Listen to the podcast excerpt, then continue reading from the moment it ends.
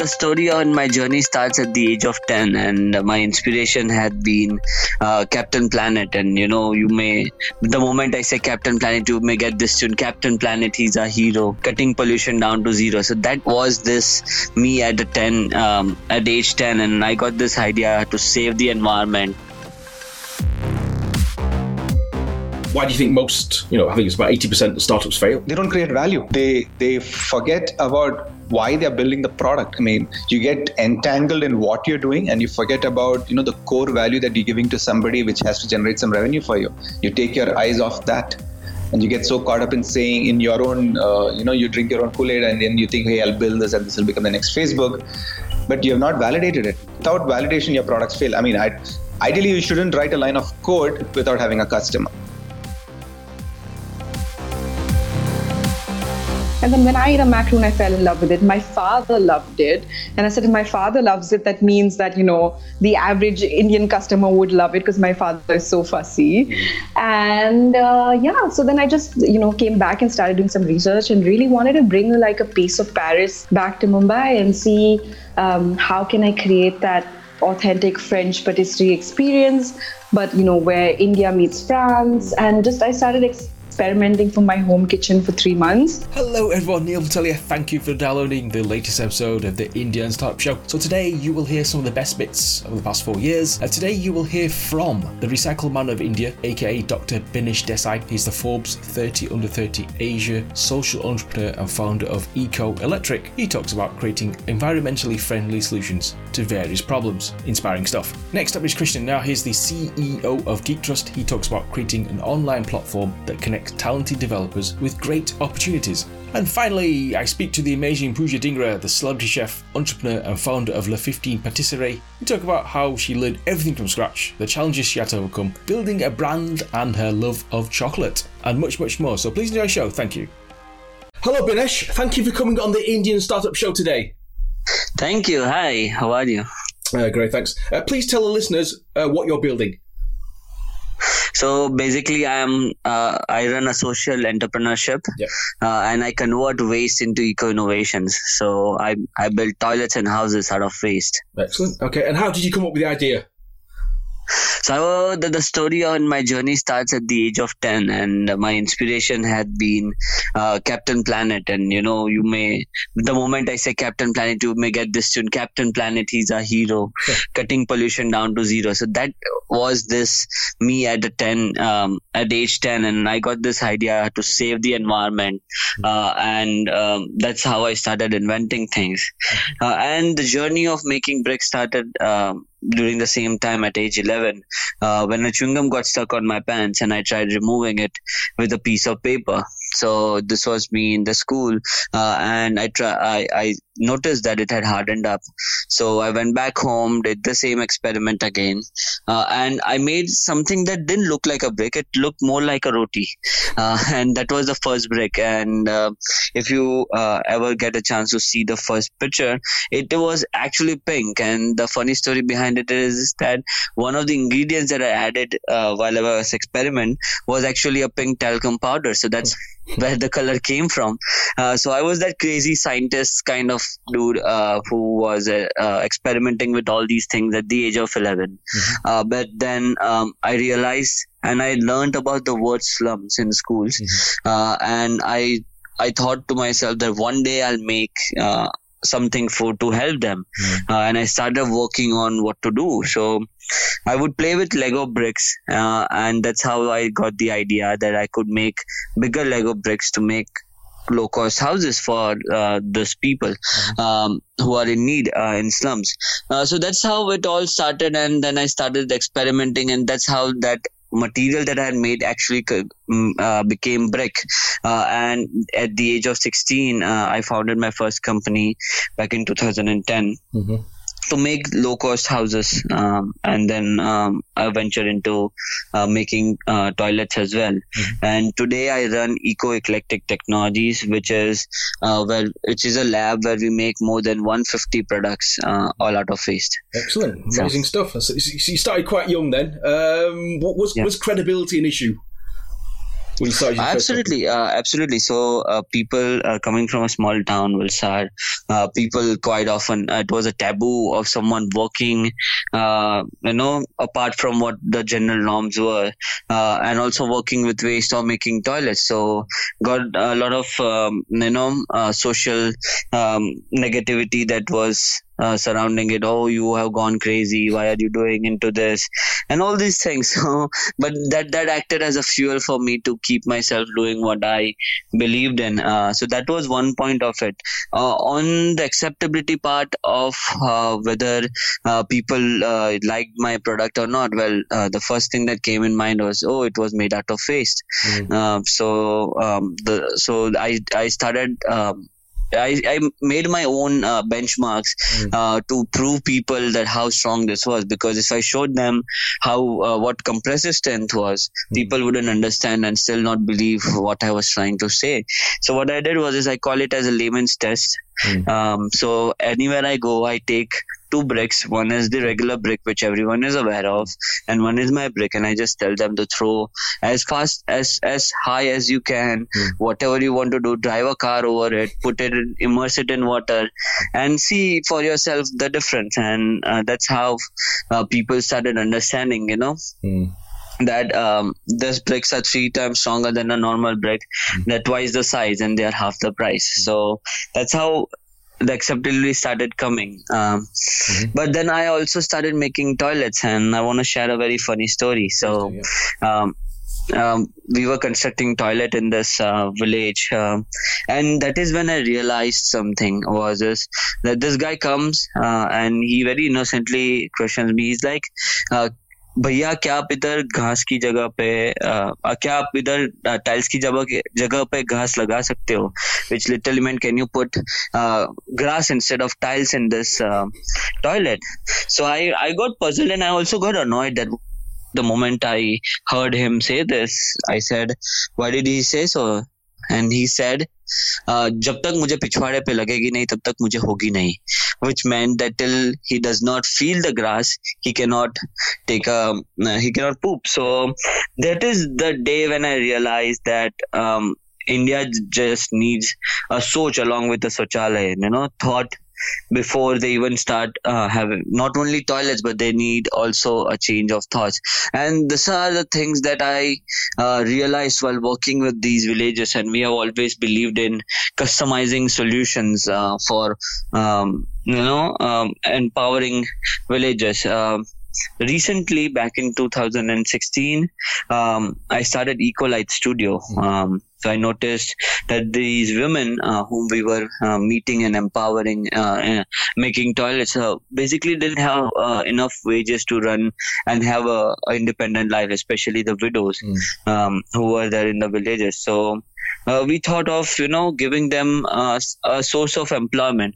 So we started a micro-social enterprise called Ecolite Studio, where we basically make lamps, clocks, and everything out of different types of waste.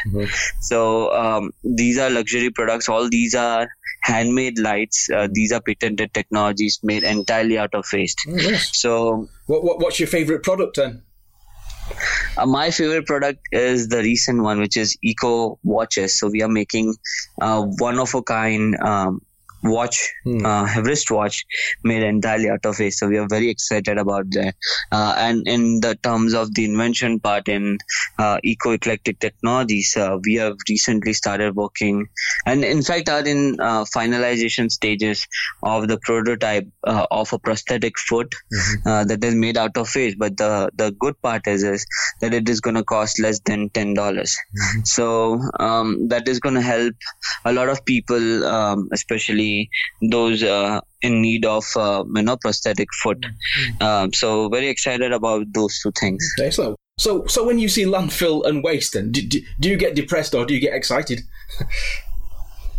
The moment I see a landfill, I first get depressed and I say, oh well, this is a task, so that's like a gold mine. I get excited after knowing what are the things in there, but before that, it's just a scary situation the moment you see it, because they are mountains and mountains of our waste. So is it getting worse than in India, or is it getting better? Oh, absolutely. India is growing at the same time. We are consuming more and more complex materials, thus resulting in generation of waste. So absolutely, the problem is increasing, and we should start taking it seriously now. So. Excellent. Okay, cool. So you started at 16, and last year you were nominated, or you actually won the award for, or you actually was one of the 30 under 30 social entrepreneurship in Forbes. Yes. So congratulations on that. Thank you. What was that like when you got that award?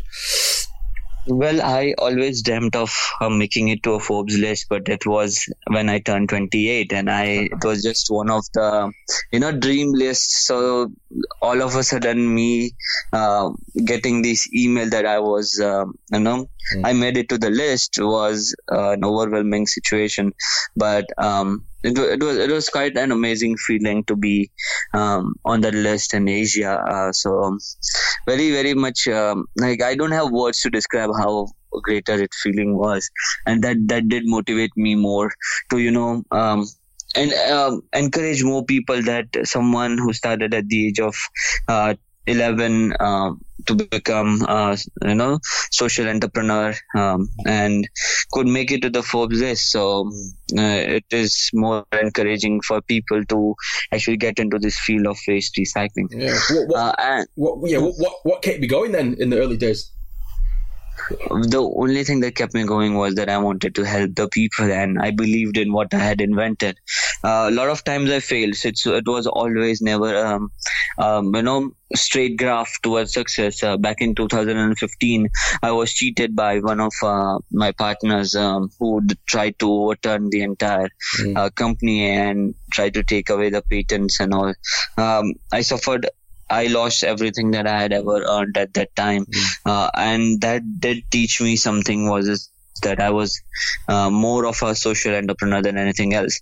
And I kept myself saying that, no one can, everything else can be taken away, but no one can take away the knowledge and my passion towards helping and doing what I believe in. And that's how Eco-Eclectic Technologies was founded, and it became what it is today. So, and you mentioned houses before. I mean, how's that going? Yeah.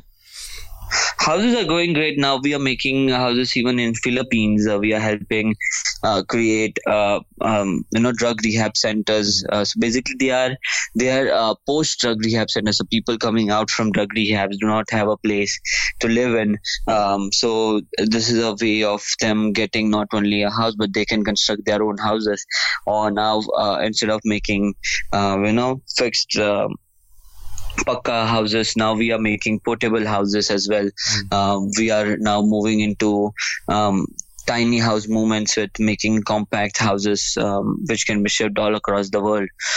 So these are some of the things, and very excited to tell that we are also moving towards 3D printing of the houses.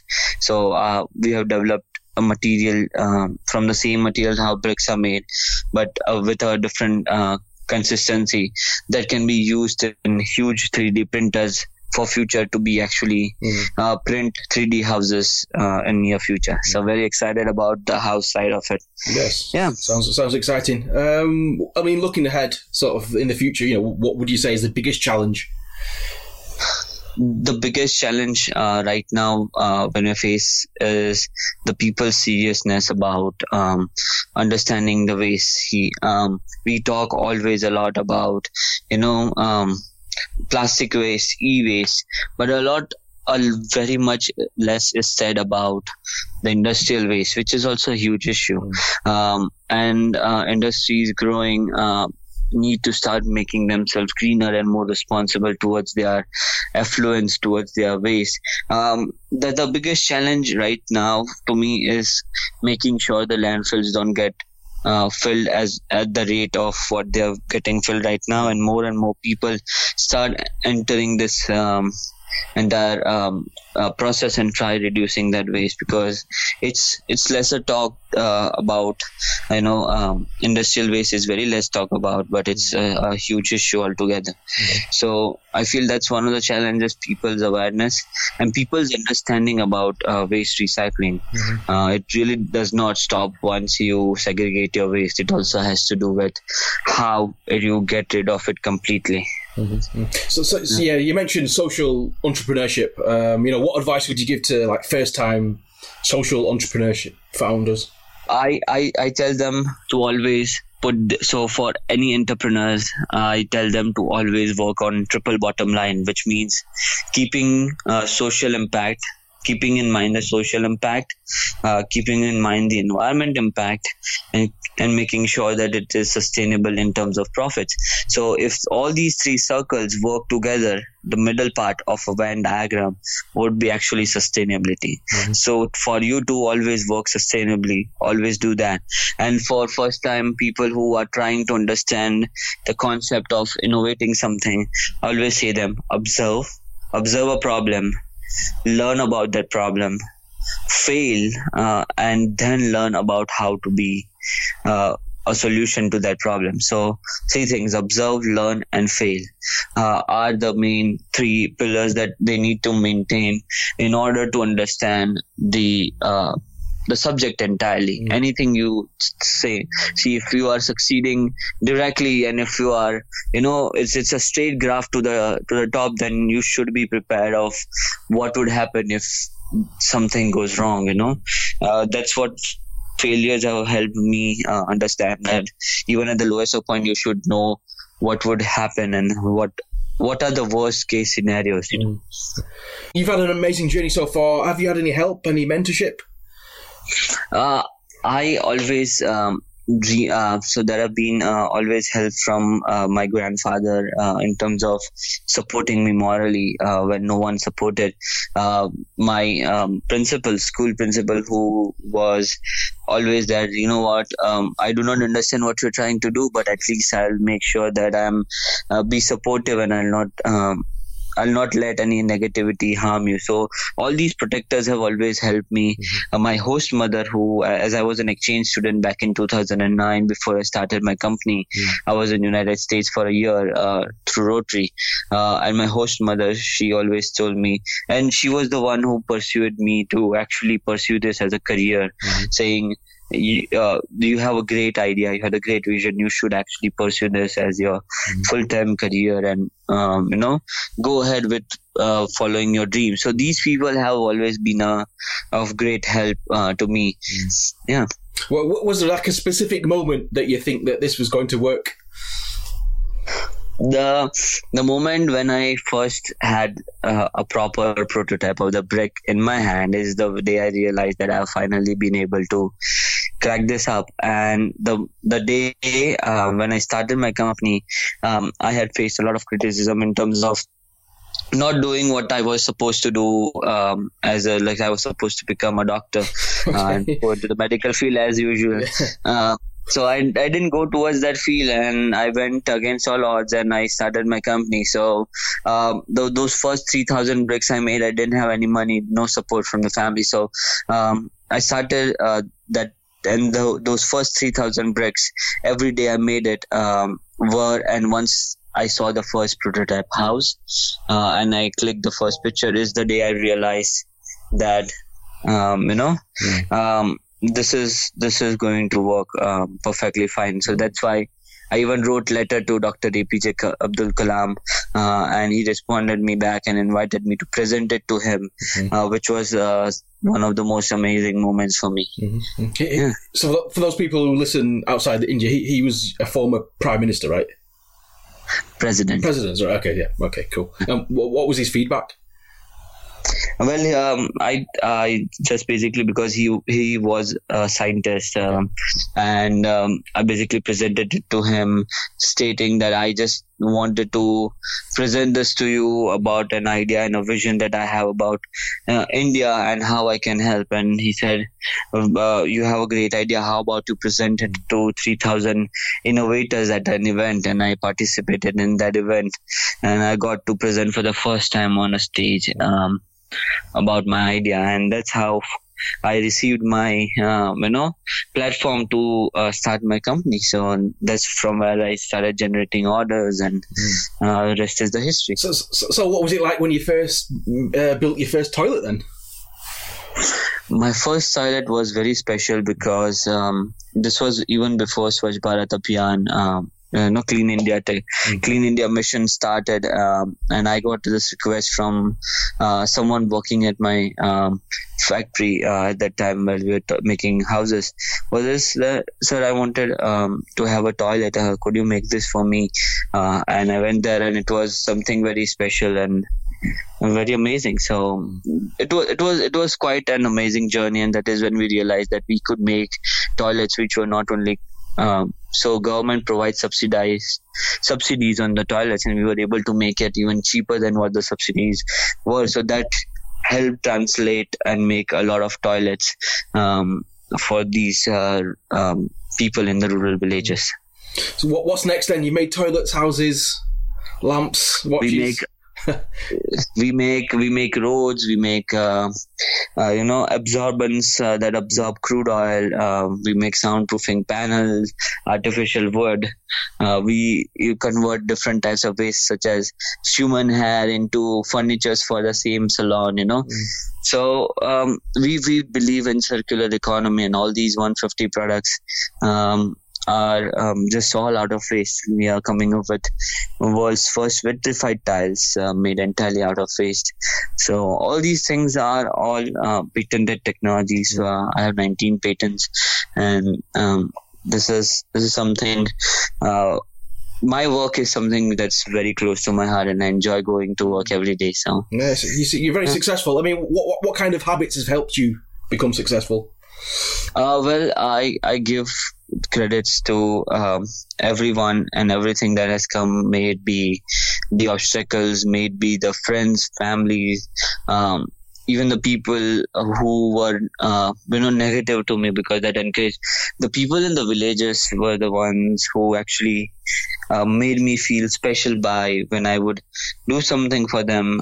It was quite appreciated. The works were always appreciated, and all these things have made me more special than the awards and everything that I have won all these years. So, last few questions then.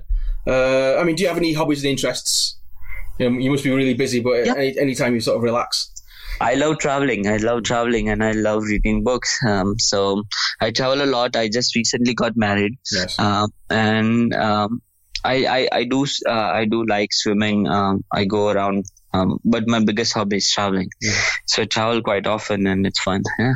Whereabouts? Could you give any recommendations for people listening? Go to Greece. Greece is an amazing place. I'm a huge foodie, so always recommending Greek food. That's in top of my list. And Paris. Mm-hmm. Two places completely not the same, but there's something really good, and I would highly recommend people going there. Okay. And you mentioned books. Any blogs or books you want to recommend to our listeners? I am a huge Dan Brown fan, so always reading the Dan Brown books, Origins, The Lost Symbol. I'm not a huge. I'm more into the mysterious non-fiction for Indian readers. Devdutt Pattanaik books are really good. Mm-hmm. And do you have any heroes, people that inspire you? Yeah, absolutely. Dr. Neil Gupta, who is an IIM professor and is a great innovator, is someone who really inspires me to keep doing, because he has always dedicated his life towards innovations, and he's one of my role models. Yeah. And talking about books, well, I'm very glad to inform that a book is being written on my name, about me, by Dr. Nikhil Chandanwani. He's a very famous author, and the book is called The Recycle Man, because I'm famously known as the Recycle Man of India. So yeah, so the book is coming soon. How does that feel then? Someone's writing a book about you. So I don't have words to describe how it feels at the age of 25 to have a book written about me. But well, it's fun. It's indescribable feeling. But I'm very glad that my journey has been interesting enough, and there are lots of stories, untold stories about the hardships and everything, especially for new start, entrepreneurs. To go about reading the book, because the book evolves about how this 10-year-old came up to become the Recycle Man, and it also shares the second part of the book. The book is in two parts. The first half is the entire journey and stories and what made me who I am today, but the second part also talks about my vision of how I see world and India in regards to the waste side of it, the next 5 years. So very excited about that book. Yeah. So they made a book. Movies next, surely. Absolutely. Looking, I'm a dreamer, so I always dream that would be soon possible. I'll be the first one to tell you. So definitely, I'll write you. Yeah. Who would play you then? Give me some names. No idea. No idea. I would love Ranbir Kapoor to play it, but yeah, let's see. If ever a movie gets made, yeah, let's see.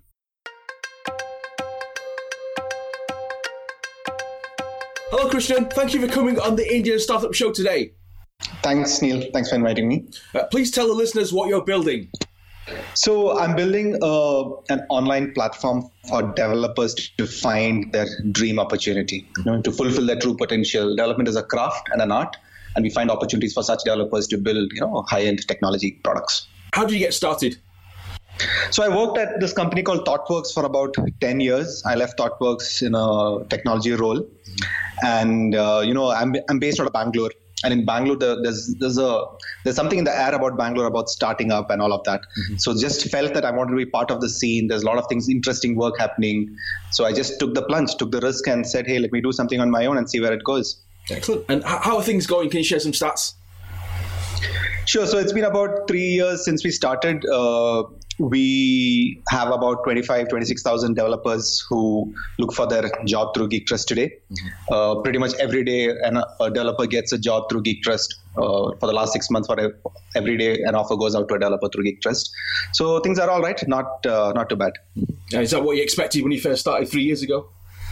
Yeah, I knew that this was the recruitment space is not a space that's easily winnable. It's a long game. So I'm in it for the long haul. There's no platform in the world today that a developer goes to and says, hey, I know I will find a great job through this platform. So I want to be that platform. And yeah, it'll take me 5 years is what I imagine. How do you deal with the recruitment companies? Yeah, I mean, speaking of the Bangalore and India space, I don't think there's any online platform that's competing too much with us. It's mostly in the sense that there's nobody that big today. Mostly recruitment consultants are our competitors, and they tend to work with often Naukri mostly. So that's pretty much our competition, but it's been the same for 10 years. So people are looking for a change. Every week I get about 3 to 5 companies writing into me saying that, please help me find some good tech talent. Okay, excellent. Okay, and going back to the early days, what roadblocks did you have? What challenges do you have to overcome? See, I think when you start up, right, it's fundamentally a question of confidence. And, there are a lot of people like me, entrepreneurs who are first-generation entrepreneurs. My parents were government employees. My brother works at an IT firm. So it's really hard to, you need to find out things on your own. So the initial blocks were, then what you do is you start reading up and seeing what everybody else is doing. And then, you go through the whole rigmarole of, should I raise funding? How much many people should I hire? When you're a B2B2C platform like me, then you think about, okay, should I go after my clients first or should I get my candidates in first? So a lot of confusion exists. So that was, a big thing for me. And I finally, I just relied on my own judgment to figure out what works. I was not listening to what's happening in the market. Just what made logical sense, man. That's what I did. Mm-hmm. Did it help you that you worked at ThoughtWorks? Oh, absolutely. I think that is what has helped me run this business. So every time I go to a company or a company writes into me, the credibility of having worked 10 years at ThoughtWorks as a technologist puts you, above everybody else that they work with. So lots of doors have opened. We have credibility on both sides of our platform from a company's perspective as well as from a candidate's perspective, definitely. So that's what I say. If you're looking to start up, right, don't burn bridges with your earlier company. Always go out on a good note from wherever you are. All those networks come into play. Your network is what helps you the most. And how long did it take you to get your first customer? Interestingly enough, it wasn't hard to find our first customer, again, because of the connect that I had from my previous employer. ThoughtWorks is a place where a lot of people leave and start up on their own. So I just started reaching out to them initially. Within a week, I think I had my first customer signed up. How did that feel? Oh, it was great. I mean, when I started up, I was thinking, who would pay me money to do anything for them, right? And then so getting the first paycheck from a company, getting something going was a real boost of confidence. And, more than building your product, more than building, your marketing plan and all of that, actually getting the cash flow going to figuring out how you can give value and other people will pay for that value is super important. It's not talked about much in the media or, all these articles you see, but figure out your core value, get somebody to pay for it. Super important. Why do you think people don't talk about it in the media? In general, there is so much news about funding, and that's what people tend to cover. So if you want to understand the real nitty-gritties about, what does it actually take to run a startup? I mean, out of 100 people starting up, maybe one raises funds. And out of that one, they may not even be raising enough funds for media to cover it. So then, what you do is you need to find out other sources where people who have been there, done that, come and talk, like your show, for example, right? Where people, the actual practitioners of people who have run startups come and talk. I don't take advice from people who have not been there. I mean, I do take advice. I don't listen to it. Always take advice from people who have been there, done that in the startup space. What were the thoughts of your the ThoughtWorks employees when you told them you want to quit and do your own startup? Mostly it was encouraging. I think, at every point, I spent 10 years there. I mean, how much longer was I going to stay there, right? So I think mostly it was encouraging. People were telling me, great move, and, just help me give that confidence that, hey, Krishnan, you can do this. So yeah, sure. I mean, there was of course, there will always be somebody saying, hey, why don't you just continue? You're doing great here. But I just felt that this was the right time to move. And Bangalore as an industry also, is very supportive of this. I go to a coffee shop today, anywhere in Bangalore, there are at least 5 other startups there. So that's the scene here right now. Lots of opportunities for you then. Yeah, absolutely. Lots of opportunities. In fact, I remember the story when I just started up. I was sitting at this coffee shop in Bangalore, in the heart of Bangalore, Koramangla, and I can see a lady talking to 4 very young folks, and then they leave, right? And then she starts looking around at other tables and saying, "Hey, what are you doing there?" Yeah. So it's essentially there are investor scouts. There is this, there is this culture of, go on, leave your job and try something else and all of that. And then, what I feel is Indian tech industry, we've been around for the last 20 years. We're a $150 billion industry. But it's time to move on from the outsourcing industry. It's time to build products for the world from India. It's time to build some really kick-ass products. It's not just about, copying an Amazon or copying a Facebook. It's about building really products for the future from here. And that time is now. We have to do this now. We are best equipped to do it. So it's been three years now. Is it pressure on or pressure off now? You know what you're doing now. You're making revenue. You've got clients, et cetera, et cetera. No, I think it's always pressure on. I don't think there's a time of pressure off. Now the pressure is to how do we scale this up more, right? If I'm giving out, if 30 offers are going out through GeekTrust in a month, how can I make that in 100 in the shortest time possible? Because we need to keep growing at a pace which allows us to sort of, become the de facto place people go to find the next job. And for that, pressure is always on, man. There's no off. What would success look like then, in your opinion? For this company. Success for me is success for our stakeholders. So, which is essentially we have 2 stakeholders. One is the developers and other companies. So, you go to any company in India or in Bangalore today and say, do you find it easy to hire? And the answer is no. So for me, success is for them being able to say, yes, when I use GeekTrust for my technical hiring, I'm able to find talent. And that is happening today. Mm-hmm. And on the other side, for my other stakeholder, for the developers to say that, you know, I don't use a... Today, there is no platform that developers go to. I want them to be able to say, you know, I'm a techie, I'm a developer, I love writing code. I will find my next job through GeekTrust. I just know that. Mm-hmm. So that is what success looks like to me. Cool. And in terms of marketing strategies, you know, what have you tried? What's worked? What's not worked in the last 3 years? So we use what's really worked as content, right? Writing from the heart, writing things which matter, and sharing without expecting anything in return, right? That always helps. Whenever I write stuff about, you know, things I've learned, or whenever one of the developers at GeekTrust write about how we have implemented something, we always see a surge in, you know, people using our platform. So what's worked for me in general with marketing is writing content that is true, and it's not just clickbaity, or it's not just about very extremely superficial stuff. Writing about stuff that you feel you care deeply about. Somehow when you do that, right, you are able to connect with your audience. And we use all the typical marketing channels to, you know, the digital channels to spread the word about GeekTrust. The thing about marketing I've learned is you can spend a ton of money on marketing and not know what's worked. So we always circle back with people who are high, you know, sort of power users with us and ask them, how do you hear about us? And even today, about 45% say they heard of us through word of mouth. So, you know, giving somebody a great experience is the best marketing you can do. Mm-hmm. Cool. And you mentioned learning. What have you learned during your 3 years of startup life? Oh, that would take the rest of the day, Neil. So, you know, I'll tell you.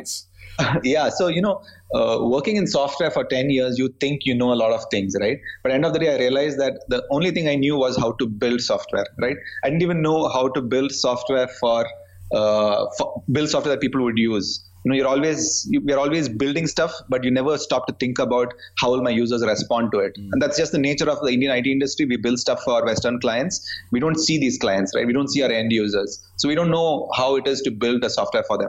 So I think the biggest thing I've learned in the last 4 years is one, how to build products that people will use, mm-hmm. right? And to be honest, how not to do that is what I learned first.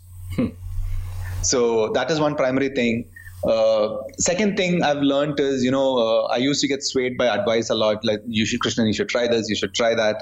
And I realized that, you know, not everybody starts up, right? And not every startup is successful.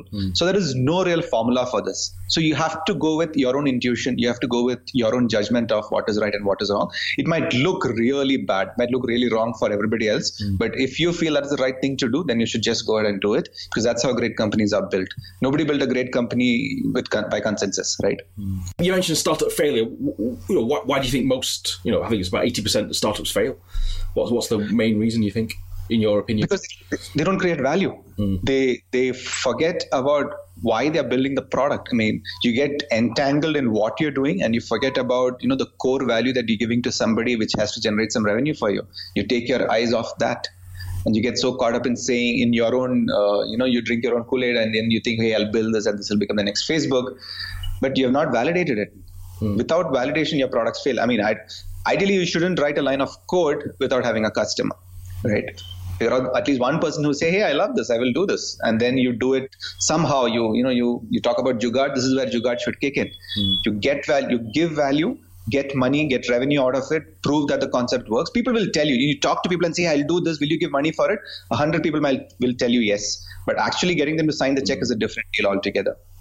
Right. That's why startups fail. They don't focus on the core value and make sure that they can make money off it. They're just caught up in the other paraphernalia, which is, you know, more glamorous, I guess. Very glamorous. Yeah, definitely. So let's talk about hiring then. Obviously, you're the expert. Can you give our listeners some hiring tips? Obviously, use your platform, but anything else? Yeah, I think... I can speak about hiring for technologists. Yeah. If you're hiring for technologists... the time has passed when you should look at where this technologist studied, or, you know, whether they went to an IIT or whether they're working at a product company. A developer can showcase their talent to you with code. So it's time we moved away from resumes. And if you're looking to hire great tech talent, try and find out if they can write code. That's the only thing that matters. Of course, the culture check and, you know, their attitude and all absolutely kicks in. But if you can stop looking at candidates from a point of view of resumes, I guarantee you'll be able to hire people. And we've been able to do that for many of our clients. Excellent. Okay. And how do you find your first employees? So I was super lucky. I mean, I've been in this industry for the last 10 years at ThoughtWorks. So pretty much everybody at GeekTrust is somebody I've known for the last 7, 8, sometimes even 10 years. One of my co-founders, he and I were roommates when we started our careers back in 2003. Mm-hmm. We have kept in touch. We have been friends. And when the time came, we just started up on our own. My other co-founder, she and I worked together for about 7 years at ThoughtWorks. The two other principal engineers that work at GeekTrust, I've known them for 10 plus years. So it's just your own network that builds stuff of you. So that is really my leverage. That is what I have, a core team who we have known each other for like a decade or so. We just focused on solving a hard problem. So for startups listening, do they go for all-rounders or people with specific skills then, in your opinion? They should do both, have more all-rounders and a few specialists. You never know what will change, right? So if you end up hiring a lot of specialists and suddenly you decide to do something in which you don't have somebody for, then you need to hire again, right? And what are you going to do with that specialist you just hired? So as much as possible, get people who are willing to learn, who can be generalists. Mm-hmm. And when you need somebody specific for a front-end skill of a machine learning, then hire. But till then, you're a good, all-rounder, like you said, should be able to make things work for you. And you mentioned culture before. I mean, how's the culture been at GeekTrust for the last 3 years? How's it changed? Or has it changed? So I don't think it's changed. We are still a pretty small team. We're a team of 10 today. And when I started up, obviously, it was just me. But for us, culture hasn't changed much. It's always been a super friendly atmosphere where we're looking to make an impact. So all of us here at GeekTrust, because we believe we can do something that will create an impact. And interestingly enough, that's what we're trying to do with GeekTrust as well. Build a platform that people who feel that they can make a bigger impact in the world can come on and find companies that are matched to them. So culturally, not a lot has changed. But culture is super critical for all startups as you build. And culture is very simple. Culture is... For me, at least, the culture is what the leadership says and speaks. Right? It is not about what you have on your walls or whether you have a foosball table in office or whether you're giving away chocolates as snacks. Nobody cares. End of the day, culture is what leadership says and what leadership does. So you started this on your own. How's your management style changed then? I think, I'm extremely comfortable doing things on my own. My management style has changed in a manner that I've sort of learned to let go. That's really, really hard to do. You want to have a say in everything. It's your baby. It's your product. It's your sales. It's your marketing. But at some point, you realize that the people who are with you, for them also, it's their baby. It's their product. It's their marketing. So you need to let go. That's what I've learned. Looking back, would you change anything then?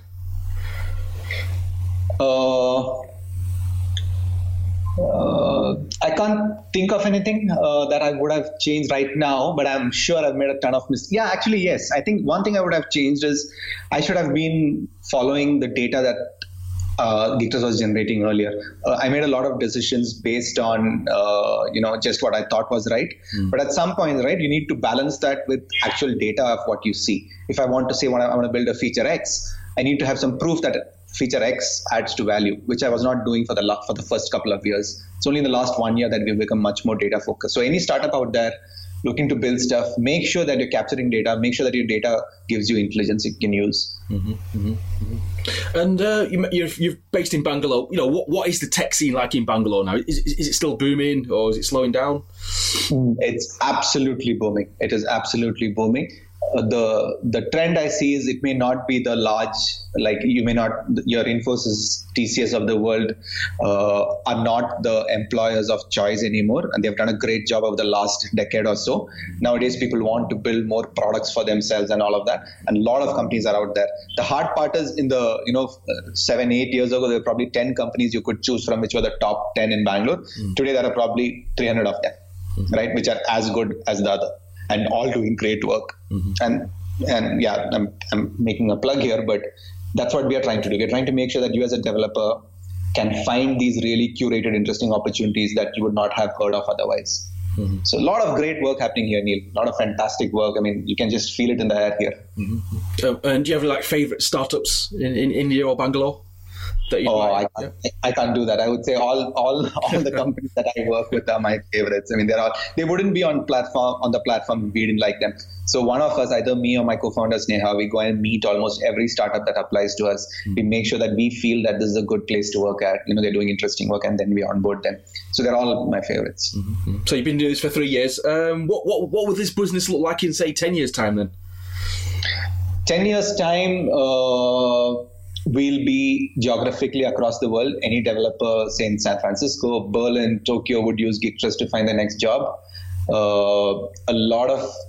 We would provide a lot back to the community. Today, for any developer who wants feedback on their skills, we give them feedback for free. You can come and solve a GeekTrust coding challenge. We'll give you feedback for free. I see ourselves having a much, much larger, stronger community 10 years from now, where developers are helping each other out. They're passing on tricks of the trade. All of that happens on GeekTrust. And obviously, you know, companies can tap into this fantastic pool of tech talent and for their hiring. Mm-hmm. What do you think the mindset is then to run a successful startup then? Just two things, in my opinion: optimism and confidence, right? So while I say these two things are the most important, you should have the confidence that, you know, what you're doing works for you. You should be super optimistic about it. Only extremely optimistic people can run successful startups. But at the same time, you should have the humility to understand that you make mistakes, you should be critical of yourself, and you should be able to change things when required. But if you don't have the confidence and the optimism, don't even start up. Where does your optimism come from then? I don't know, man. I guess that's inherently, I just think, you know, things will work out. Like a way of being, I guess. So is this better than corporate life then? Oh, by 10x. Yeah. I mean, I love my job at ThoughtWorks was great. I was heading delivery for Bangalore. I worked with fantastic bunch of people. But starting up, like I was saying to somebody else recently, was like I found true love. It was 10x, 100x better than my corporate life. It gave me a sense of purpose for every day. I was just asking somebody who joined us a couple of months ago, I asked him, you know, what has changed for you after joining GeekTrust? He said, when I get up in the morning, I feel like coming to work. Mm. Right? I just enjoy coming to work. Mm. So I think, you know, that sense of, as human beings, we all want to have some sense of purpose. And that's what starting up gives us. We are closer to that sense of purpose. So we just love it. We just want to do something that makes a larger impact, right? Who wouldn't want to do that? Would you ever go back to corporate life? Hey, not if I can help it. So putting on my optimism, never. Good stuff. Last few questions then. Sure. So you're a first-time founder. Have you got any advice for other first-time founders? You know, what should they be focusing on? So I always tell people this, okay, starting up is a really lonely journey. Even if you have founders, you know, there are days where you're sitting at home in your pyjamas. It's not about this fancy office. You're sitting at home in your pyjamas with a laptop in your lap, with a broken Wi-Fi connection, and you need to do that day after day. Make sure you're mentally prepared for it. Make sure your family is supporting you. Mm. If you don't have the support of your immediate friends and family, it's really hard to do this because it's extremely lonely otherwise. So, and it's, I mean, I don't like this advice of it's now or never. It's not. If now is not the right time, wait for a bit. Make sure that you have the financial runway of, say, at least 6 months for your personal life before you start up. Right? Or you want to look for funding, that's a different story. Then you can probably do that too. Mm. But otherwise, make sure you have that support. Otherwise, it's not worth it. Mm-hmm. So obviously, you speak to a lot of web developers then. What do they actually want? Obviously, money. But other than that, I mean, what specifically do they want? Is it a challenge or to work for a big company? So two things I would say.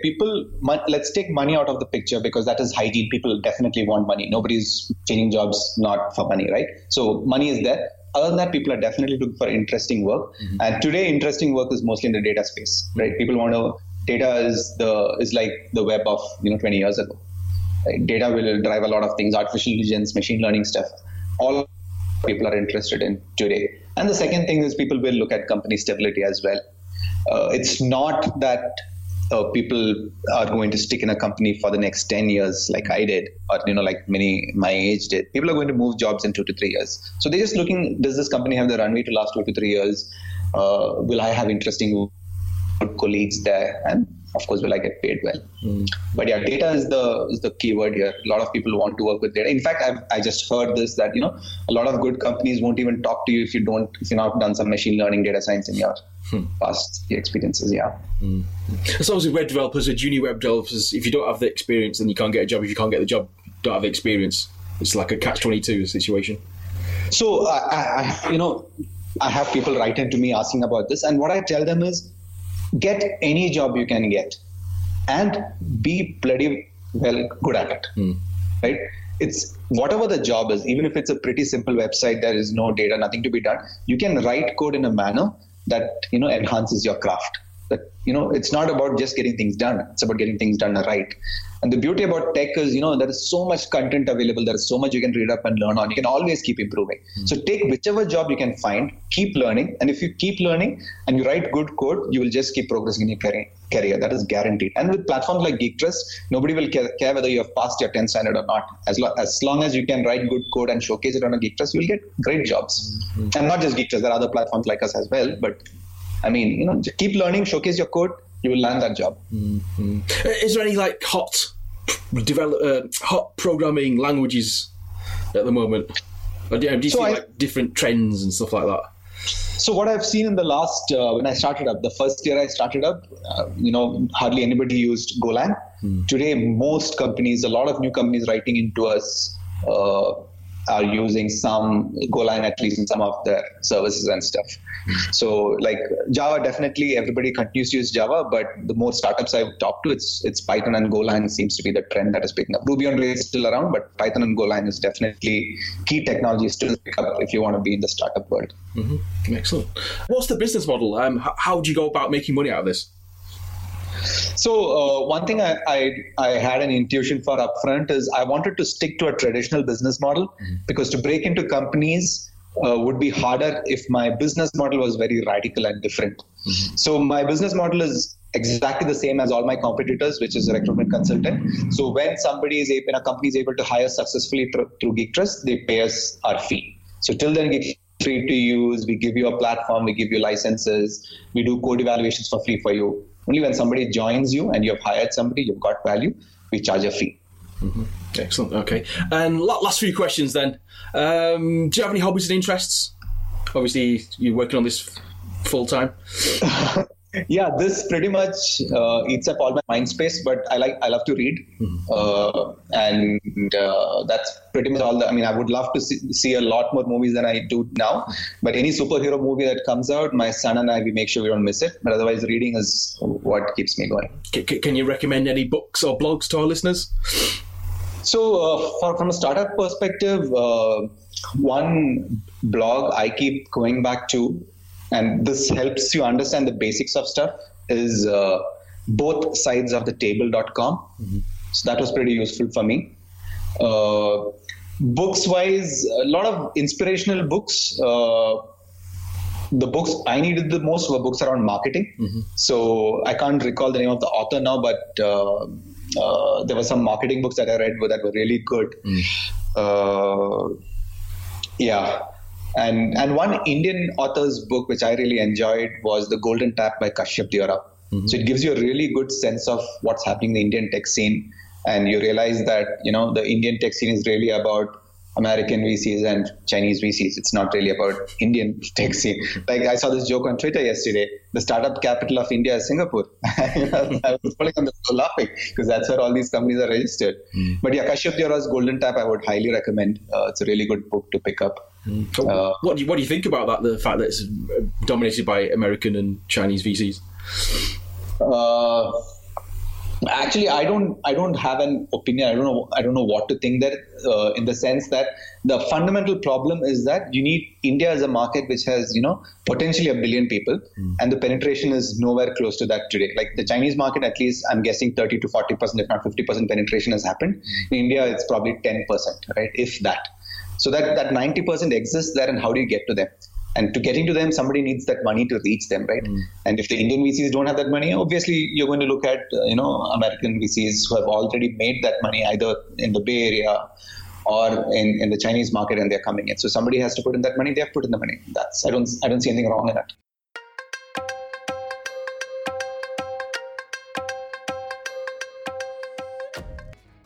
Hello, Pooja. Thank you for coming on the Indian Startup Show today.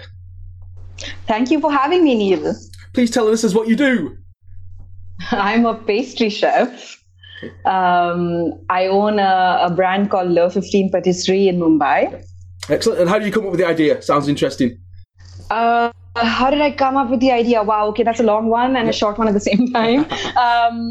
Basically, I have been obsessed with desserts ever since I was a little girl. For a brief moment there, I thought I wanted to be a lawyer. That didn't last too long. 2 weeks into school, I quit, moved to Switzerland, moved to Paris to go to culinary school, ate my first macaroon, fell in love with it, and decided that I wanted to bring the macaroon back to India. So that's how that happened. Excellent. And how things are going? Things are going great. I mean, it's been in March, in the 1st of March, we finished 9 years of Le15. Mm-hmm. That's what the pastry shop is called. We finished 9 years. So I started when I was 23. And yeah, it's been like a roller coaster, journey. It's been this crazy ride where I feel like as if I've just blinked and 9 years have just passed. Mm. Why is it called Le15 then? So basically I lived in the 15th arrondissement in Paris. Like Paris is divided into 20 different quartiers or arrondissements. And the 15th is where I lived. It's where my school was. It essentially felt like, like super French. And for 1 year, that was my home away from home. So I wanted everybody when they walk into any one of our cafes to really feel like they were in the 15th. So that's why. Let's go back to the beginning then. Yes. How did you actually get started? What kind of research did you do? I always knew that, growing up in Mumbai, it kind of, you always saw, I used to think that the funny thing was that you felt like every restaurant or hotel had the same pastry chef because you had the same 5 pastries everywhere you went. And when I moved Paris and I kind of saw the this world of pastry where it's actually like close to art, and all these different kind of things. You had macaroons, you had eclairs, you had all these different things that I'd never seen before. And even though I lived in Switzerland for 4 years before that, so I kept asking myself that why is it not available in India? Is it because the ingredients are not available? Will people not like it? And then when I ate a macaroon, I fell in love with it. My father loved it. And I said, if my father loves it, that means that, the average Indian customer would love it because my father is so fussy. And so then I just, came back and started doing some research and really wanted to bring like a piece of Paris back to Mumbai and see how can I create that authentic French patisserie experience, but, where India meets France. And just I started experimenting from my home kitchen for 3 months and just saw the response that I was getting, giving it to my friends, family. And then, soon after that, I think I was working out of my mother's kitchen and she got truly frustrated and wanted to kick me out. And I had to move to a professional space very soon. So did you learn everything from scratch then? Yes. Everything from scratch. Like I said, so I was 23 when I started. So I didn't really have... I knew what I wanted to do, and I did go to a hospitality school, which was kind of like we had a year of business studies in there. So I knew the basics of like making a business plan and how things go. But, I don't think anybody can teach you. I don't think any school can really teach you what running a business truly is. I feel like I was just thrown in the deep end and I just had to figure things out for myself. Also starting a business in India when you are that young and you're a girl is not really the easiest thing. Mm-hmm. So I had to, it was a bit of a challenge and, it took me some time to kind of actually find my footing. Any specific challenges? How much time do we have? any interesting stories you can share? This is my favorite story to tell, and I think I'll just wrap it up quickly. It's basically so when I was when I would go to maybe rent places or buy heavy equipment or any of that kind of thing, everybody always wanted to know where my husband was or where my father was. So that was the first question they would ask me, and there was this one incident where somebody actually came and asked me where my husband is. And I said, I don't have one. And he just looked at me. And the first question he asked me is like, why is he off? And it took me like a minute to realize he means, is he dead? And I was like, wow, you're asking me if my husband is dead. So I think that it just took a little bit of time to get used to, even for people to kind of get used to the idea that there's this young girl who's running her own business and there's no husband and there's no father to kind of talk to. And then they just had to deal with me. In terms of pastries, is it quite healthy or unhealthy? I mean, so we started with, truly French pastry. So a lot of butter that makes everything better. But currently we do have a menu that we have some healthy things. We have a lot of, keto is really big in India now. So we have a lot of things on keto menu. We do some sugar-free things. So we customize it based on customer preferences. And if they place an order with us, we can do it. But primarily, I mean, we're a dessert brand. So we believe in the indulgence. And, it's that one great bite of, something that takes you to another place. In terms of marketing and attracting customers then, who are you trying to attract? Is it families or...? So I think for us, the great thing is that everybody loves sugar. And so we when I set out, like there was no sort of targeted marketing, sort of any kind of thing like that. It was just like, I'm creating a product that I truly love and believe in. And with food, it's so personal, and it's so like if it's all word of mouth, right? Like if you taste something and you like it, you're going to go tell all your friends about it. So I never like restricted who I was. We have someone who's 5 years old who'll enter the cafe and go pick a pink macaron, and then we'll have her grandfather who's walking with her who'll get a coffee macaron. So it's really open to all age groups. We do try to get in something for everybody in terms of a flavor profile, but I think birthday cakes and celebrations are really big, so I don't really worry about who I'm targeting to. Okay, great. And baking wise, where'd you get the ideas from? So are you mixing Western flavors with the Eastern flavors then? I do some of that. Yeah. I do some of that. So when I moved back, one of the big things was that I wanted to get French technique and Indian flavors. So we did a whole of these these mixed macaroons where we had a masala chai macaroon and a green chili one, a pan one. So we do have a collection of things that are inspired, flavors are inspired by India, and the technique to make them is French. But that's a small part of our menu. The other things are all I'm most popular ones are the dark chocolate and the salted caramel and sea salt and really typically French flavors. What's the best selling one? The best selling one is actually a dark chocolate macaron and a sea salt macaron. And talk about the team, because obviously you're not doing this on your own. So how big's the team? Yeah. So I started Le15 with 3 people. We started 9 years ago with 3 people. Today we are somewhere around 140, 145 of us. We have, we have a different, so we work out of a central kitchen. So we have the actual production of the dessert that happens centrally, and then it's shipped and transported to different parts of our stores that are in different parts of the city. We have a corporate team that works, in-house, that we have marketing, we have sales, we have operations, finance, bunch of different roles. We have a lot of 60% of our corporate team is female. We have, one of our head chefs at one of our cafes is a friend of mine from culinary school who is half Colombian, half Hungarian. And I asked him to come to India 3 years ago for 2 months, and he's just stayed around, and he's... so he's helping us with, so he handles all the savory part of the food. I do all the sweet. And so this operations we, just used to run in Mumbai. And I think we're reaching a stage where we're slowly thinking of expanding to different cities and kind of figuring out. We recently launched an e-commerce business where we actually supply our macaroons to 12 different cities in India. So you can just go online and buy them. So the team for that is separate. So it's definitely not a singular effort. There's nuts and bolts and everyone keeping this machine moving, and I wouldn't be able to do it without them. And what's your management style like, and then how's it changed over the 9 years? I mean, for me, when I started, I think it was just I think it's taken me a lot of time to kind of understand what kind of person I am and what kind of leader I am. When I started, I was just so young, and I was so eager to kind of make sure that everybody likes me, that I always kind of, I was just kind of finding myself.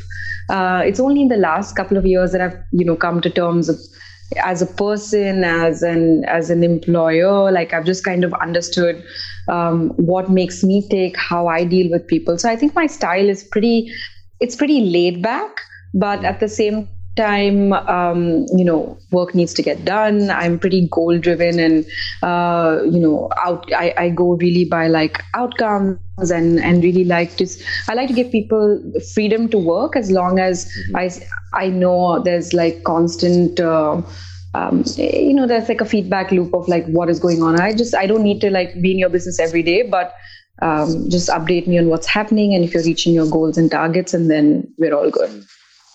You mentioned goals and targets. So are you motivated by money then? I would say yes. I would really, at this stage in my career, I would really, I think it's taken me a while to kind of understand, because I started this out of pure passion, right? I started it out of my house and then moved to kitchen, and we've grown so much in the last 9 years, and money was never really the driving force. And I kind of, I think that's one of the biggest mistakes, or if I had to kind of look back and give someone advice on when they start their business, I think that especially for women, and I think women in India, I think taking charge of your finances and realizing that you're doing this, it's a business at the end of the day, and you're doing this to make money. And, passion is obviously what drives it, but if you're not making money, nothing can function properly. So, yes, I would say that currently my biggest motivator is, running a profitable business and truly understanding, the finances of it, which to be very honest, I didn't do for the first 7 years until I was not forced to. And really, like, life kind of pushes you in a situation where you have to take charge, and that's what happened to me. Yeah, a lot of businesses do fail, but yours is still going. I'm just curious to know what mistakes do you see in other businesses? I mean, I don't know. I can list a lot of mistakes that I make. I think that it's so subjective. It really depends on what kind of business and where they are at, what their business goals are, how the team is. I think the biggest mistake that most people make is that they don't really account for, all the people problems that you'll face. I think that even in terms of like training, in terms of revenue, in terms of everything, it's HR is, I think, not people don't give it as much of an importance while planning. That's one of the mistakes that I also made when I first, made my business plan. I didn't really account for those exact number of salaries, which kind of was difficult later. So I think that really focusing on HR, truly understanding what your business stands for, who it's targeting, what and also be open to change, right? Because I feel like the biggest companies that fail don't see change coming, like for example, like Kodak, right? One of those examples where everything was going digital, and it's like this big red flag in front of you and you don't see it. So I think for us as well, like the health question you asked was so important also, because that's a big change in the world where everyone is moving towards healthier desserts and options. So if I was just to be blind to that and say, I don't do that at all, that would be a mistake. Looking back on the journey, would you change anything? I definitely do think that I'm the kind of person who likes to look at mistakes and see them as lessons and look at them and say that, okay, and today I look at the mistakes and say that I've learned all these lessons, maybe some the hard way. I think what I would definitely change is have a stronger control on the finances and definitely not be as trusting. Cool. And you mentioned Paris. What was the key learning or key takeaway from your time in Paris? Must have been sounded exciting. Wow. Yeah. I mean, Paris was just incredible. I was 21 years old. I was living there, working in a chocolate shop. I think it was the greatest year of my life. I think that what I really love about the French is how they just enjoy simple things, right? Like everything is a celebration, a meal. You'll never see a person really walking and drinking coffee or eating in Paris. Food is really celebrated. You have to sit down, whether it's a picnic or a table. You enjoy your meals. Everything is really ingredient driven. I think that for me, that was a really big change, to really slow things down and just pause and enjoy your food experiences. I think that was my biggest takeaway from my time in Paris. And did you speak the language as well? So I actually, I think after a few glasses of wine, I'm extremely fluent. I could understand everything. My biggest problem was I would be a bit shy when I was speaking it. So I do this thing every year where I set out one super challenge for myself that I think is a bit unattainable. And so it could be silly things like personal or professional. Like, so one year I wanted to run the half marathon, or one year I wanted to dance on stage, things like that. So 2 years ago, I got a phone call from a French company that had they wanted me to come and speak to an audience of 5,000 people in Bordeaux. Mm. And they were like, we'd love for you. It's like small business owners. We'd love for you to come tell us your story. And, I just heard like free trip to France. Yes. and I just committed to doing it. And then a week later, they called me and told me, I hope you realize the talk is in French. Oh. So I took it up as a challenge and I had a year to do it. So I went all in. That's actually how I started listening to podcasts. I started learning French and, and then, so I went to Bordeaux in September 2017 and I spoke French in front of 5,000 people. Yeah. So any advice to our listeners then who are thinking of doing some public speaking? Drink wine before you go on stage, but just enough, not too much. Yeah. No, I think what's truly important is just to, it is really, I had, the biggest butterflies. I was questioning myself and I was just asking myself, like, why have I agreed to do this? But the minute I went on stage and I kind of, the feeling that you get soon after.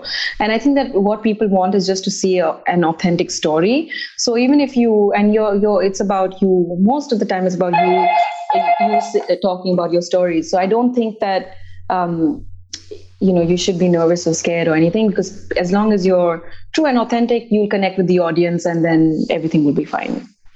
Cool. Well, last few questions then. Yes. Do you have any heroes that inspire you? The person I admire the most and I want to be when I grow up is Oprah Winfrey. I am a super big fan. I've dedicated my last cookbook to her. I just grew up watching her and I think that she was, a role model that I think as young girls, you don't really have too many role models that are not like celebrity actors. So I think that she was one for me. I also really have some chefs that I look up to and admire, and kind of whether it's David Chang in the US, or it's Jamie Oliver or Nigella Lawson, just to see what they're doing with food and actually not just being chefs but also some sort of responsibility with culture and sustainability. It seems like chefs are the new like superstars now, like celebrity chefs. I consider you as a celebrity chef. So what's it like being a celebrity chef up there with the Olivers and the David Changs? I don't know. I think that that's my. That's actually the reason I started a podcast last year called No Sugar Code. And I think that the reason I started it was that because everybody just looks at this from the outside and kind of says that, oh, this world is so glamorous and you just have to kind of wake up and be beautiful. And I'm just like, no, I work 16 hours a day. I'm exhausted most of the time. I don't understand this glamour part of it. The glamour is probably like 20 minutes of a week that you show up somewhere. But other than that, it's like you're in your chef whites in the kitchen, just doing the hard work. So it's not, I don't really relate to it. But at the same time, I just, what I really enjoy or what I like and I'm grateful for is that when I started my career 10 years ago, being a chef or being a female chef wasn't really an appropriate sort of career choice in India. And 10 years later, you have so many young girls who come and tell me that, you know, we're going to culinary school thanks to you. And I think that if that is the, you know, the impact that the status of celebrity has, then I think that that's great. Because if it lets young girls go out and do what they want and find a career of fashion. Last few questions then. What's your favorite food then? Oh, my favorite food. I think that anything to do with dark chocolate is, if I had to eat one thing for the rest of my life, it'd probably be dark chocolate. And then at home, you know, I just basically, I really like simple home cooked Indian food. And just, I like really clean, simple flavors, nothing too complicated, nothing too spicy. I can't handle spice and chilies at all. Least favorite food? Least favorite are these Indian vegetables that I just really can't stand. Some of them. Yeah. And do you have any books or blogs you recommend to our listeners? Some books. I think one of my favorite books, go-to books, is Shoe Dog. That's the story of Phil Knight and Nike. I love that one. I love, there's an Indian author called Subroto Bagchi, and he has a book on entrepreneurship that truly helped me when I was, you know, in my early 20s trying to write a business plan. So that's a great one. Podcasts. I love Tim Ferriss. I truly love Oprah's Super Soul Conversations. How I Built This by I love listening to stories of how businesses were built. So those are my picks. Brilliant. Okay, last question. If someone wants more information on you and Le15, how do they get in touch? So you can go onto our website, which is le15.com, or follow me on social media, which is on Instagram, which is at Pooja Dhingra on Instagram and Twitter. And Le15 is at Le15 India on Instagram and Twitter. Brilliant. Actually, one last question. In terms of branding, that must play a big part. It does. Do you have like a strategy for that for our listeners? So I think that when I started the strategy was just basically creating a product that, or even whether it was packaging or anything else, it was about being clean, fresh, new.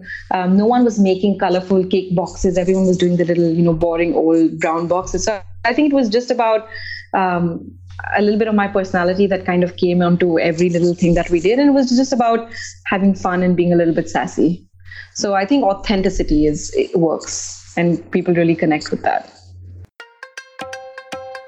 And that's the end of the show. And if you liked it, please leave a rating or review of the show. Just search for The Indian Startup Show on iTunes, Stitcher, Spotify, Acast, Luminary, Castbox, and Apple TV. And if you're building something exciting, please send me an email, hello@neilpatel.co, or tweet at Indian Startup SH, or go to facebook.com/Indian Startup Show. Thank you and goodbye.